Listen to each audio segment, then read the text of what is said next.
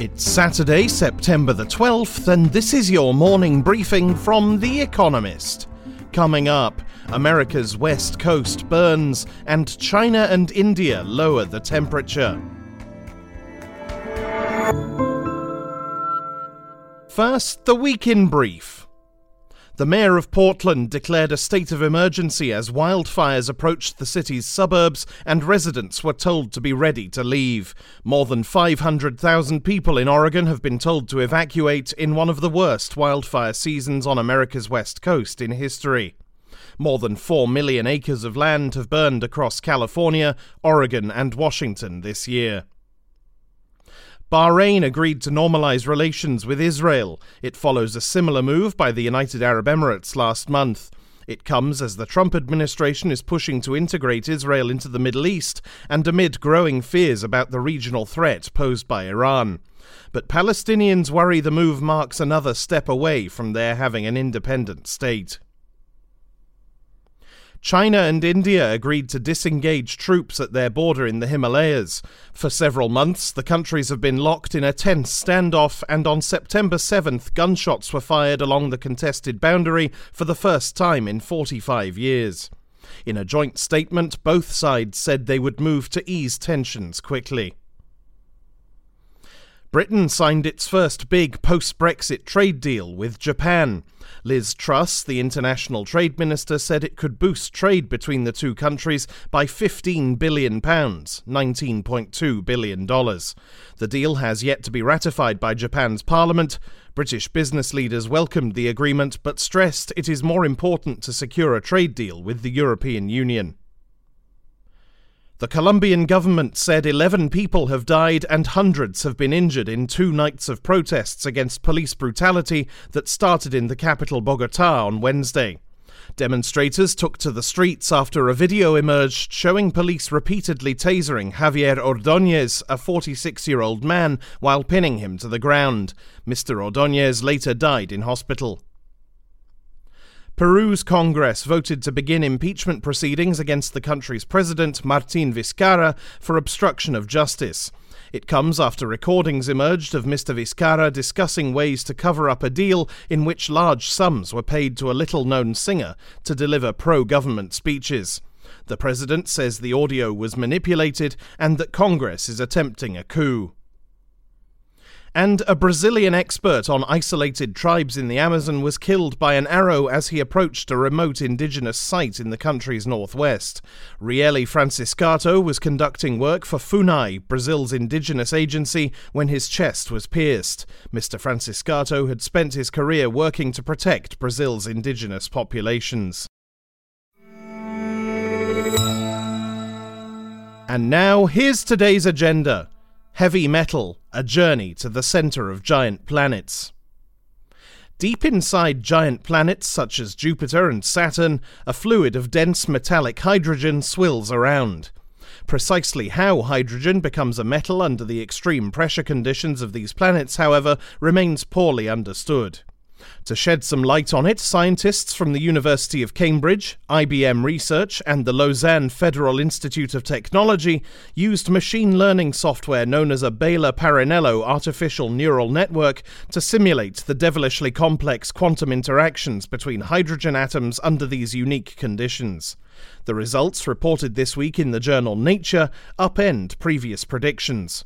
The simulations suggest that rather than a sudden transition from its regular insulating liquid state to its more exotic conducting metallic state, as happens when water turns to ice, hydrogen changes in a smooth and gradual way, each hydrogen molecule being split into its two constituent atoms in turn.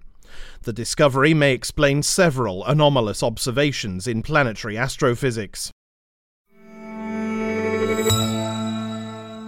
Oscar's new clothes. The Academy embraces diversity. When April Reign, a black lawyer, tweeted hashtag Oscars so white they asked to touch my hair in early 2015, she inadvertently launched a movement. That year's Oscar nominations had produced an all white roster of actors, an embarrassing feat somehow repeated the following year. This week, after a growing clamour, the Academy of Motion Picture Arts and Sciences announced an official diversity initiative. Starting in 2024, films vying for Best Picture must meet two of four criteria to be nominated. These boost the inclusion of groups underrepresented in the filmmaking process, including ethnic minorities and women. It is certainly a step in the right direction, but structural barriers don't come down overnight. Some have pointed to BAFTA, Britain's Oscars equivalent, which introduced a similar policy for its British film categories in 2018. Despite qualifying as diverse, this year's crop was still dominated by films made by and about white men, including 1917, Rocketman, and The Two Popes. The Academy may have further to go. Noises Off, Marina Abramović's voiceless opera. This week, Marina Abramović launched her latest work of performance art. Seven Deaths of Maria Callas, co produced with the Bavarian State Opera, is a tribute to the eponymous Greek soprano. Ms. Abramović was 14 when she first heard Callas's voice pouring out from the family radio. I was mesmerized, she says. Often called the grandmother of performance art, she has been working on a Callas themed performance for 30 years. Though she plays Callas in the production, Ms. Abramović doesn't warble a single note.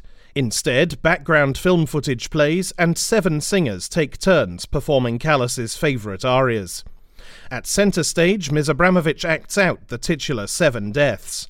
Willem Dafoe makes an appearance as a thinly disguised Aristotle Onassis, the businessman whose marriage to Jacqueline Kennedy sent Callas into a spiral of depression before her early death, aged 53. Seven Deaths of Maria Callas is streaming on the Bavarian State Opera's website for the next month. Dropping a new beat, an inaugural hip hop auction. Bidders can put their hands up for a private design sitting with Dapper Dan, a legendary Harlem tailor who has dressed everyone from Jay Z to LL Cool J in the first dedicated hip hop auction at a leading house. The Sotheby's sale attempts to capture hip hop's massive impact on modern art and culture from its nascent days in the 1970s through to the present. Items on the block include the famous crown worn by Biggie Smalls at his last photo shoot, Tupac Shakur's teenage love letters, and Salt-N-Pepa's Push It jackets. You don't have to be P. Diddy to afford some of the items, and the sale is not expected to yield a huge amount of money, in part because it is a new category to the market. Sotheby's hopes the auction will attract first time buyers as well as seasoned collectors. The sale will be a hybrid of a week of online bidding and a live auction on September 15th. Headed south, the devil all the time. Hell breaks loose at the pace of a southern drawl in Antonio Campos's latest film. The Devil All the Time, launching on Netflix next week, revolves around a God fearing young man, Tom Holland, who strays from his faith and down a path of violence in post war rural Ohio. Goading him on is an ensemble cast of characters, including his late father, Bill Skarsgård, a veteran of the Second World War whose trauma continues to haunt his son, and a corrupt preacher, Robert Pattinson. The film is adapted from Donald Ray Pollock's novel of the same name. Mr. Pollock also narrates the film to guide viewers through the many interwoven storylines. Staying true to the source material and the Southern Gothic tradition behind it, Mr. Campos's masterful interpretation is marked by an unsettling juxtaposition between the holy and the profane. Finally, here's the quote of the day from Robert Lowell, who died on this day in 1977. In the end, there is no end.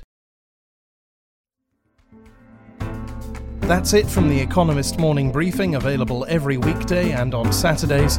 You can hear interviews and analysis from our journalists, including our current affairs podcast, The Intelligence, by searching for The Economist on your podcast app or asking your smart speaker to play the latest Economist radio podcast.